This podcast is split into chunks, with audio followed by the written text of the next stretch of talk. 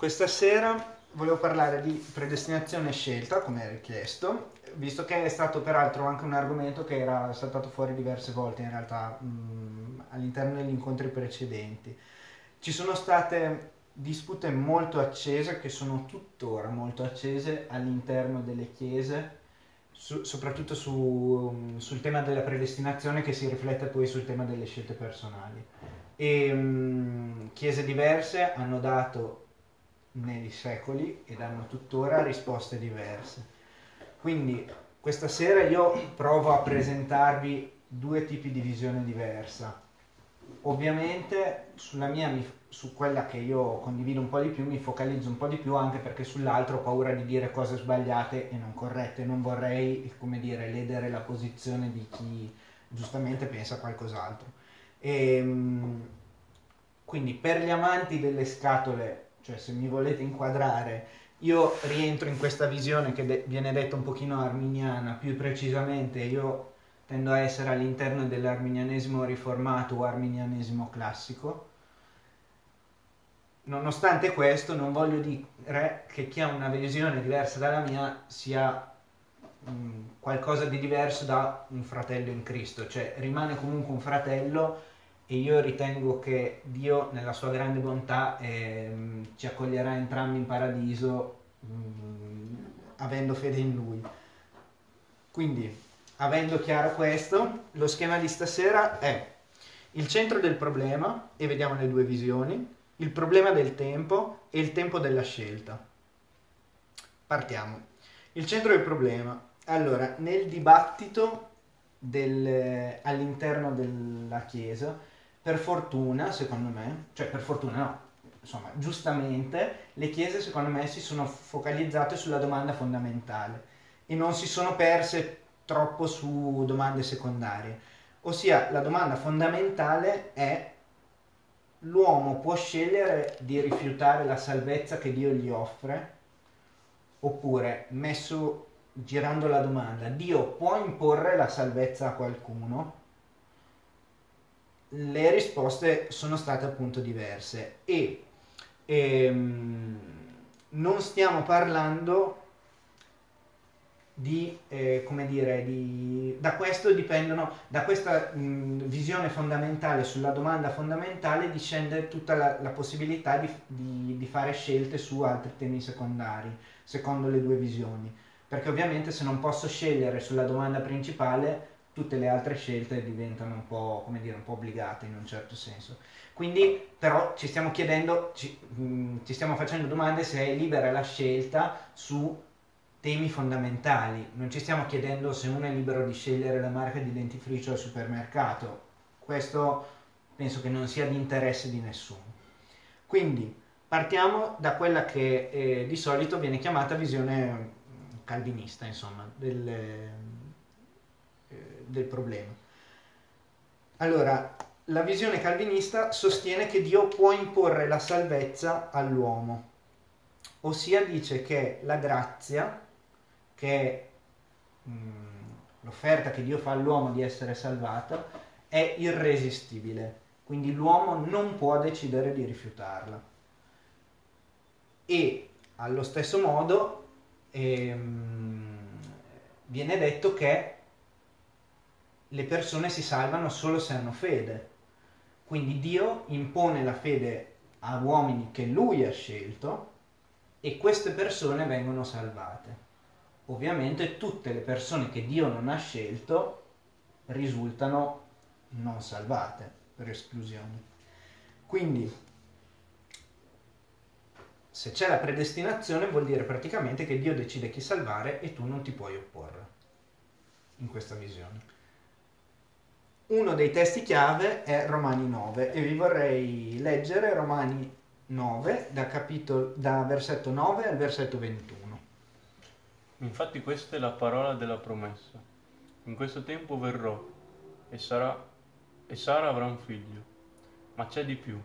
Anche a, Rebe- anche a Rebecca avvenne la medesima cosa quando ebbe concepito figli da un solo uomo, da Isacco nostro padre, poiché prima che i gemelli fossero nati e che avessero fatto del bene o del male, affinché rimanesse fermo, fermo il proponimento di Dio secondo elezione, che dipende non da opere, ma da colui che chiama, le fu detto, il maggiore servirà il minore, come è scritto, ho amato Giacobbe e ho odiato Esaù.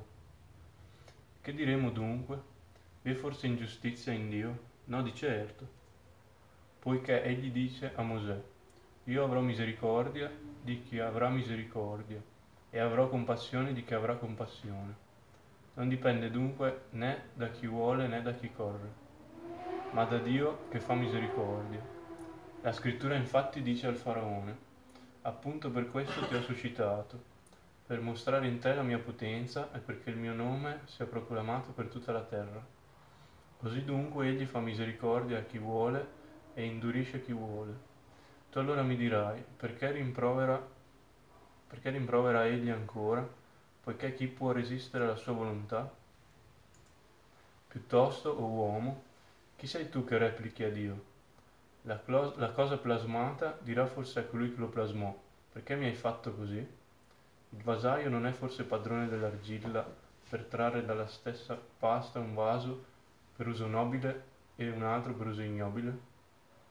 Quindi, secondo questo passo, sembrerebbe che Dio ha la possibilità di imporre la salvezza. Nel senso che, come abbiamo letto, qua diceva, poiché prima che i gemelli fossero nati e che avessero fatto del bene o del male, affinché rimanesse fermo il proposito di Dio secondo elezione, che dipende non da opere ma da colui che chiama, le fu detto il maggiore servirà al minore. E poi ancora fa l'esempio di Mosè che dice io avrò misericordia di chi avrò misericordia e avrò compassione di chi avrò compassione e sembra anche che chi alza la testa, ossia chi dice tu allora mi dirai perché rimprovera egli ancora, perché chi può resistere alla sua volontà, Paolo risponde piuttosto uomo, chi, te, chi sei tu che replichi a Dio?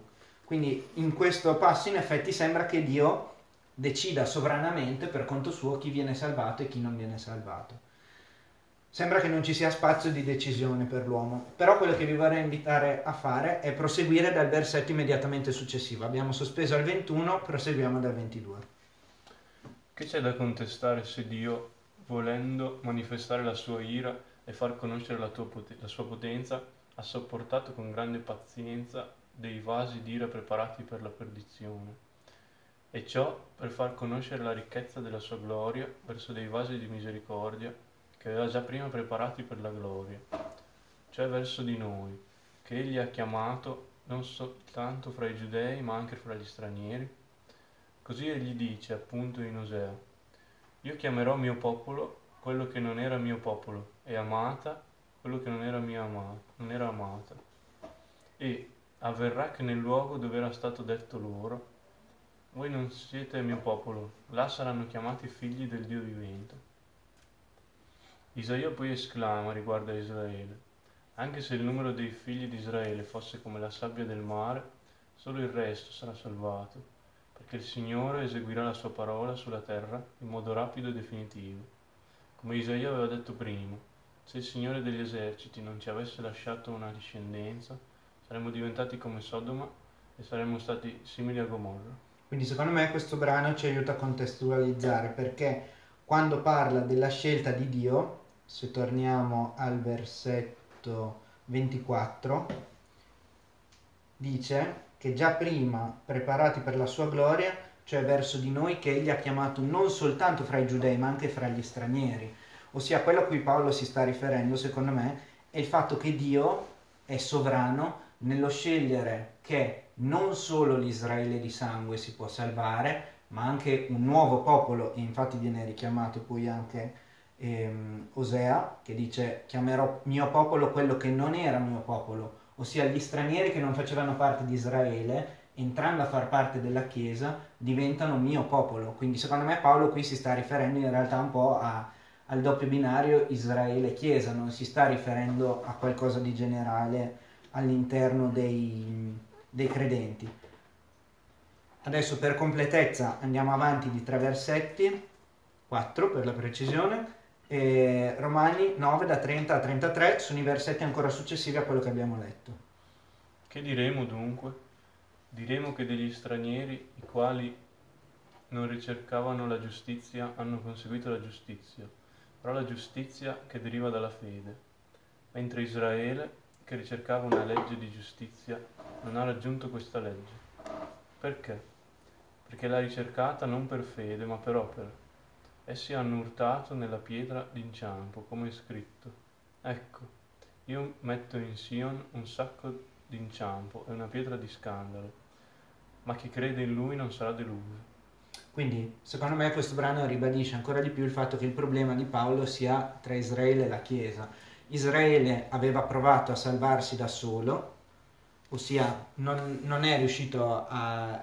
ricercava una legge di giustizia ma non ha raggiunto questa legge, quindi ha provato a salvarsi da solo, ad autosalvarsi, provando ad adempiere la legge, ma non ci è riuscita e non ha posto fede nel fatto che Dio potesse salvarla. Quindi secondo me eh, usare il brano di Romani 9 per giustificare il fatto che si è predestinati è un po' usarlo fuori, fuori luogo. Con questo ribadisco che chi invece lo ritiene, secondo me, rimane comunque fratello in Cristo e eh, secondo me ci rincontreremo in paradiso.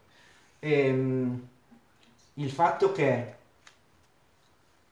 si pensi che Dio ti impone la salvezza, cioè che tu non puoi rifiutare la salvezza che Dio ha deciso per te, questo ovviamente causa di conseguenza che la morte di Gesù sulla croce non è per tutti, ma è solo per coloro che Dio ha già deciso di salvare. Non so se sono stato chiaro. Si chiama redenzione limitata in italiano. Adesso invece passerei alla visione, quella che mi è un po' più vicina, che è la visione arminiana. E poi comunque smonta completamente il libero arbitrio. Perché... Sì. La visione invece arminiana, che è quella che io condivido, ehm, dice che la grazia è irresistibile, ossia Dio me la offre, ma io posso resistere, se non voglio accettarla la posso lasciare lì. E quindi è, diciamo, l'uomo ha il potere di opporsi al volere di Dio di salvarlo. E questo non perché Dio non sia non abbia la forza di, di, di, salvarci se lui lo vuole. No, io penso che Dio se ci volesse salvare, se ci volesse imporre la salvezza, lo potrebbe fare. Quello che dico è che Dio nella sua sovranità ha deciso di non decidere lui e di lasciare a noi invece la possibilità di rifiutare. Che se fosse per lui ci prenderebbe tutti, però dice decidi, decidi tu se accettare o meno la mia proposta. Quindi la predestinazione in questo caso non sta tanto nel fatto che Dio ha predeterminato chi sarà salvato e chi non sarà salvato. La predestinazione sta nel fatto che se farai alcune scelte verrai salvato, se farai altre scelte non verrai salvato. Cioè la predestinazione sta nelle conseguenze alle scelte. E eh, quindi vi vorrei leggere Giovanni 3,16, che è forse uno dei versetti, forse in assoluto il più famoso di tutta la Bibbia perché Dio ha tanto amato il mondo che ha dato il suo unigenito figlio affinché chiunque crede in lui non perisca, ma abbia vita eterna. Quindi il credere, almeno secondo questo, secondo questo versetto, non sembra collegato al volere di Dio, sembra qualcosa di, di libero e legato all'uomo. E vi vorrei leggere anche Giovanni 3,36, quindi siamo una ventina di versetti dopo. Chi crede nel figlio ha vita eterna, chi invece rifiuta di credere al figlio non avrà la vita, ma l'ira di Dio rimane su di lui. Quindi qui fa notare, secondo me, che la scelta di credere o non credere è lasciata all'uomo. Il fatto che se tu decidi di non credere tu possa salvarti non è lasciato all'uomo. Cioè la, la tua la conseguenza che c'è dopo il credere o non credere, quella è una conseguenza che Dio invece ha, pre, ha predeciso e, e, ci ha rivelato. Quindi secondo me questo conferma quanto abbiamo appena detto, che, ossia che Dio lascia la decisione al singolo. Aspetta Marco, puoi ripetere un attimo questa cosa? Del lascia scegliere, ma già... Allora, l'uomo è libero di scegliere se credere o non credere. Il fatto che però l'uomo possa scegliere di credere o non credere non lo lascia libero di scegliere la conseguenza della sua scelta. Sì. Ok? Cioè io posso decidere se buttarmi dalla finestra o se rimanere sul balcone, però se mi butto dalla finestra non posso decidere di rimanere vivo, quella è una cosa che è una conseguenza della mia scelta iniziale. Ok. Non so se mi sono spiegato. Comunque dopo eventualmente lo approfondiamo. Quindi in, questa- in questo caso, se vogliamo richiamare vagamente il padrino, Dio fa all'uomo un'offerta che l'uomo può rifiutare. E per chi ha fatto alfa c'è un, un versetto che viene richiamato abbastanza spesso, che è quello di Apocalisse 3:20, dove dice, abbiamo la slide, Apocalisse 3:20, Chiunque invocherà No, il- no, no. questo. Ecco, io sto alla porta e busso. Se qualcuno ascolta la mia voce e apre la porta, io entrerò da lui e cenerò con lui ed egli con me. Quindi Dio bussa alla nostra porta e decide lui come farlo, in quali modalità. Il, il fatto che ci venga annunciato il Vangelo non scegliamo noi come, perché il Vangelo ci arriva dall'esterno. Su quello noi non abbiamo scelta. Quello che invece noi possiamo fare è accettare o rifiutare. Secondo me, almeno. Per quello che mi pare emergere da, da- dalla Bibbia, esatto, la maniglia che noi possiamo attivare o non attivare. Quindi la prima mossa invece è sempre di Dio, la nostra è una, come dire, una risposta alla sua mossa. Eh, diciamo che di- Dio sta giocando con gli scacchi bianchi, ok? Lui muove per primo, noi rispondiamo. Ehm, vi vorrei leggere un brano di, eh, di Stephen Ashby all'interno di un libro che si chiama For Views on Eternal Security, dove fa vedere la, la visione arminiana. È un libro in cui si confrontano la visione arminiana con la visione calvinista e, e lui sta parlando della sua visione arminiana. Non ne abbiamo saltato qualcuno? No. L'opera di espiazione di Cristo è universale nel suo scopo e può essere ottenuta da ogni peccatore che non resiste all'attraente e abilitante potere dello Spirito Santo. Questa risposta corretta di fede e pentimento, due facce della stessa medaglia, che produce la grazia rigenerante di Dio nella vita del peccatore, lo rende o la rende figlio di Dio. Quindi, in questo caso, visto che la scelta di accettare o di rifiutare la grazia di Dio è lasciata all'uomo, la morte di Gesù sulla croce è per tutti, almeno nell'offerta. Ha frutto solo per chi decide di accettare quell'offerta. Bene, adesso passerei al secondo capitolo che è il problema del tempo, ossia la domanda che c'è alla base di questo capitolo è ma Dio come vede il tempo? Adesso lo, lo proviamo a capire un po' meglio, perché sembra una cosa che non ha niente a che fare, ma in realtà c'entra. Ci stai mettendo tante Quindi- cose. Allora, partirei da Romani 8 da 28 a 30. Ora sappiamo che tutte le cose cooperano al bene di quelli che amano Dio, i quali sono chiamati secondo il suo disegno. Perché quelli che ha preconosciuti li ha pure predestinati a essere conformi all'immagine del, del figlio suo, affinché egli sia primogenito tra molti fratelli. E quelli che ha predestinati li ha pure chiamati, e quelli che ha chiamati li ha pure giustificati, e quelli che ha giustificati li ha pure glorificati. Quindi questi sono passi ovviamente molto cari a chi dice che è Dio che decide, perché dice ehm, quelli che ha predestinati li ha pure chiamati, e quelli che ha chiamati li ha pure giustificati, e quelli che ha giustificati li ha pure glorificati, ossia se questa è una catena, come dire, cronologica degli eventi, Dio ha stabilito l'inizio della catena e dopo a catena succedono tutte le altre cose. Ehm, adesso però diciamo per, ehm, per inquadrare meglio questo pezzo, vi vorrei leggere un, ehm, un brano di Wesley, che è un, un predicatore del 1700 che era un pastore all'interno della Chiesa anglicana, dopo la sua morte, dalle sue predicazioni e da quello che lui ha fatto, nasce la Chiesa metodista. Ehm, Wesley ha una visione di Dio in cui arminiana, quindi è l'uomo che può scegliere se accettare o rifiutare la salvezza. Nonostante questo ha poi delle differenze con me. Questo se non vi dispiace, visto che è un po' complesso, ve lo, ve lo leggerei io. E il sermone di cui vi leggo i punti 5 e 6 si chiama sulla predestinazione, lo trovate anche su internet. E dice, innanzitutto guardiamo all'intera opera di Dio nella salvezza dell'uomo, consideriamola dall'inizio, il primo punto, fino al termine in gloria. Il primo punto è la preconoscenza di Dio. Dio preconobbe coloro che in ogni nazione, coloro che avrebbero creduto dall'inizio del mondo alla consumazione di tutte le cose.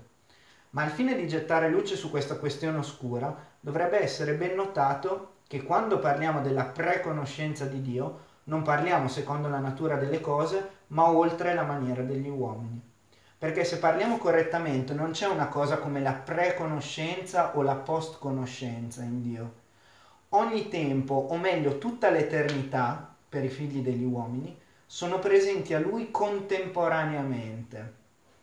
Egli non conosce una cosa come un punto di vista tra l'eternità e l'eternità, visto che tutti i tempi, con tutto ciò che esiste in essi, gli sono presenti contemporaneamente, così li vede in uno, qualunque cosa fosse, è o sarà fino alla fine dei tempi. Ma guarda, non dobbiamo pensare che siano perché li conosce, no, li conosce perché sono.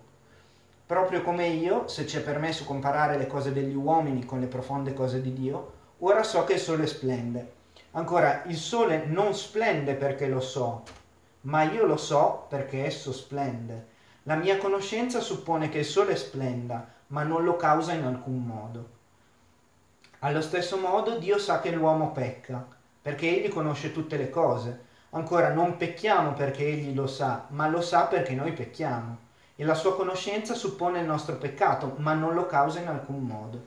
In una parola, Dio, vedendo tutte le epoche, dalla creazione alla consumazione come un momento, e vedendo in una volta ciò che è nei cuori dei figli degli uomini, egli conosce tutti quelli che credono o non credono, in ogni epoca o nazione.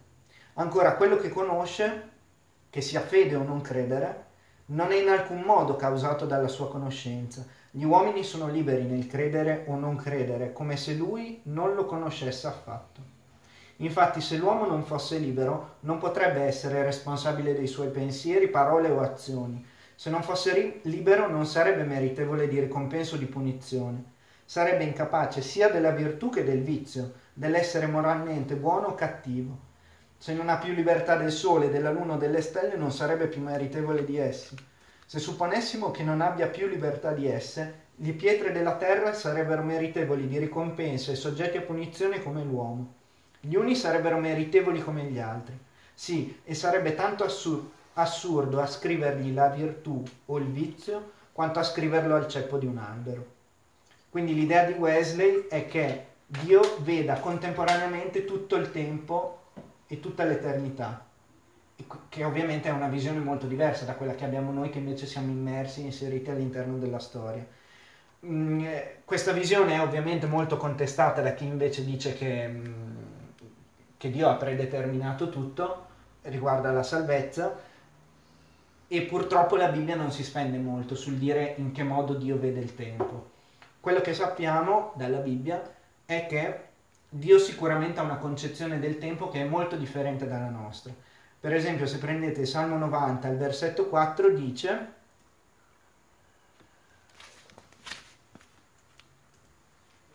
Perché mille anni sono ai tuoi occhi come un giorno di ieri che è passato, come un turno di guardia di notte.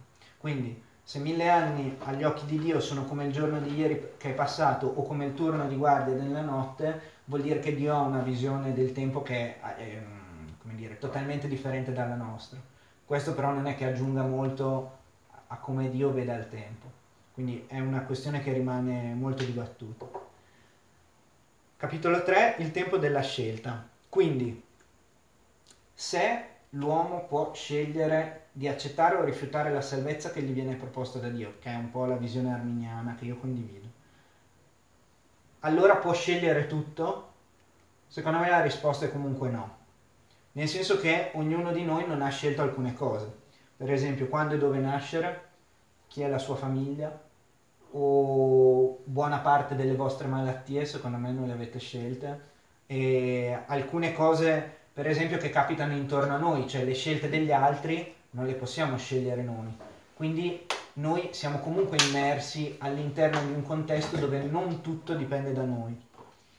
E alcune cose accadono senza che le scegliamo. Per esempio, io per la prossima settimana pianifico tutta la settimana, vengo tamponato, ovviamente devo, non è una cosa che ho scelto io, è una cosa che però mi, mi costringe a rivedere tutto il programma che mi ero fatto e non solo il mio, perché in casa mia restiamo con una macchina sola e quindi tutti i programmi di tutta la famiglia viene, vengono influenzati da questa cosa. Quindi secondo me eh, dire che a questo punto tutto è una scelta rimane comunque una risposta sbagliata.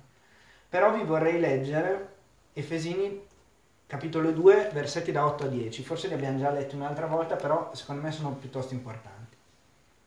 Infatti è per grazia che siete stati salvati, mediante la fede e ciò non viene da voi, è il dono di Dio. Non è in virtù di opere affinché nessuno se ne vanti. Infatti siamo opera sua, essendo stati creati in Gesù, in Cristo Gesù, per fare le opere buone che Dio ha precedentemente preparate affinché le pratichiamo.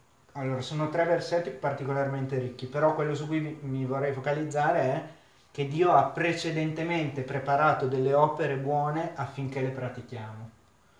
Quindi, secondo me, è chiarissimo da questo testo che le opere non portano alla salvezza, ma si è, sal- si è salvati, come dice il versetto 8, per grazia mediante la fede. Non dipende da quello che facciamo. Nonostante questo, Dio ha preparato delle opere che vuole che pratichiamo e queste opere sono, secondo me, condizionate da quello che ci troviamo intorno che non possiamo scegliere, che è quello che vi dicevo prima. Anche su questo però, sul, su queste opere, rimane sempre una scelta, perché io se, ehm, per esempio l'altro giorno una signora qui in fondo alla via era caduta per terra in bici, quella lì è una cosa che ovviamente non ho scelto io, però sembrava chiaramente un'opera che Dio aveva precedentemente preparato perché io agissi, no? La signora era per terra, non riusciva a muoversi, non riusciva a muovere la mano, io però comunque avevo una scelta che era quella di tirare dritto e ignorarla oppure quella di fermarmi. Quindi la scelta mi rimaneva e anche una volta fatta questa scelta rimane sempre, se decido di, eh, di fermarmi e di non ignorare la signora, posso sempre, sempre scegliere come agire con lei. Quindi insomma un minimo di scelta rimane, le condizioni però che generano questa cosa mh, mm, non sempre dipendono da noi. Quindi in conclusione, cosa ce ne facciamo di questa eh, roba che sembra totalmente teorica su si è predestinati o si può scegliere? Andrei a un riepilogo finale, sì, che dice, secondo me, mh, mm, tre cose. Prima cosa, dobbiamo riconoscerci peccatori perché è inutile ingannarsi e nessuno di noi eh, si potrà presentare davanti a Dio perfetto, eh, senza aver commesso peccato. Se pensate di poterlo fare, vuol dire che c'è qualche problema forse. Ehm, quindi riconoscere il peccato peraltro è il primo passo verso la salvezza, mm, non si riesce a fare diversamente. Ed è esattamente come il primo passo per risolvere un problema è ammettere che esista un problema. Finché io non arrivo ad ammettere che un problema esiste non potrò risolverlo. Seconda cosa che vi invito a fare è rispondere alla proposta di salvezza di Dio in modo positivo. Come abbiamo visto, la libertà di, di accettare o rifiutare secondo me ci viene data. La conseguenza di questa scelta invece è stabilita da Dio e quindi io vi invito ovviamente seriamente ad accettare l'invito di Dio alla salvezza. Terza cosa importante che secondo me ci possiamo fa- portare a casa è mostrare la fede in quello che facciamo, ossia come abbiamo letto in, in Efesini 2, 8, 10, Dio ci ha precedentemente preparato delle opere buone, se diciamo di avere fede bisogna che agiamo di conseguenza. Ossia se scegliamo Gesù bisogna che le nostre azioni siano conformi e coerenti con quello che è professiamo nella fede.